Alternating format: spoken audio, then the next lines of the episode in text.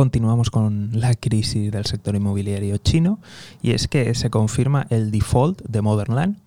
Modernland es otro desarrollador, constructora para los amigos, que eh, ha fallado en, los pagos que, tenía que hacer de, sus bonos de, deuda y que ya ha pasado un mes desde el, el primer impago y por tanto se ha roto el, periodo de gracia y se confirma el default.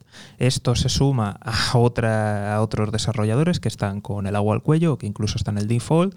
Me acuerdo del caso de Cynic, de Fantasia y de otros tantos más que están por ahí rodando, que siempre se dice de no, esto es solamente Evergrande y es un caso aislado, pues el caso aislado no, no para de, crecer y estas son noticias muy preocupantes. Eh, si te estás preguntando qué ha pasado con Evergrande, no te preocupes porque viene otro capítulo explicando el enésimo capítulo, la enésima noticia, la enésima novedad de Evergrande, porque parece que es algo que va a continuar dando muchos coletazos, así que te invito a suscribirte, activar las notificaciones, campanita, seguimiento y todas estas cosas. Nos vemos aquí en Mejora y Emprende. Un saludo y hasta pronto.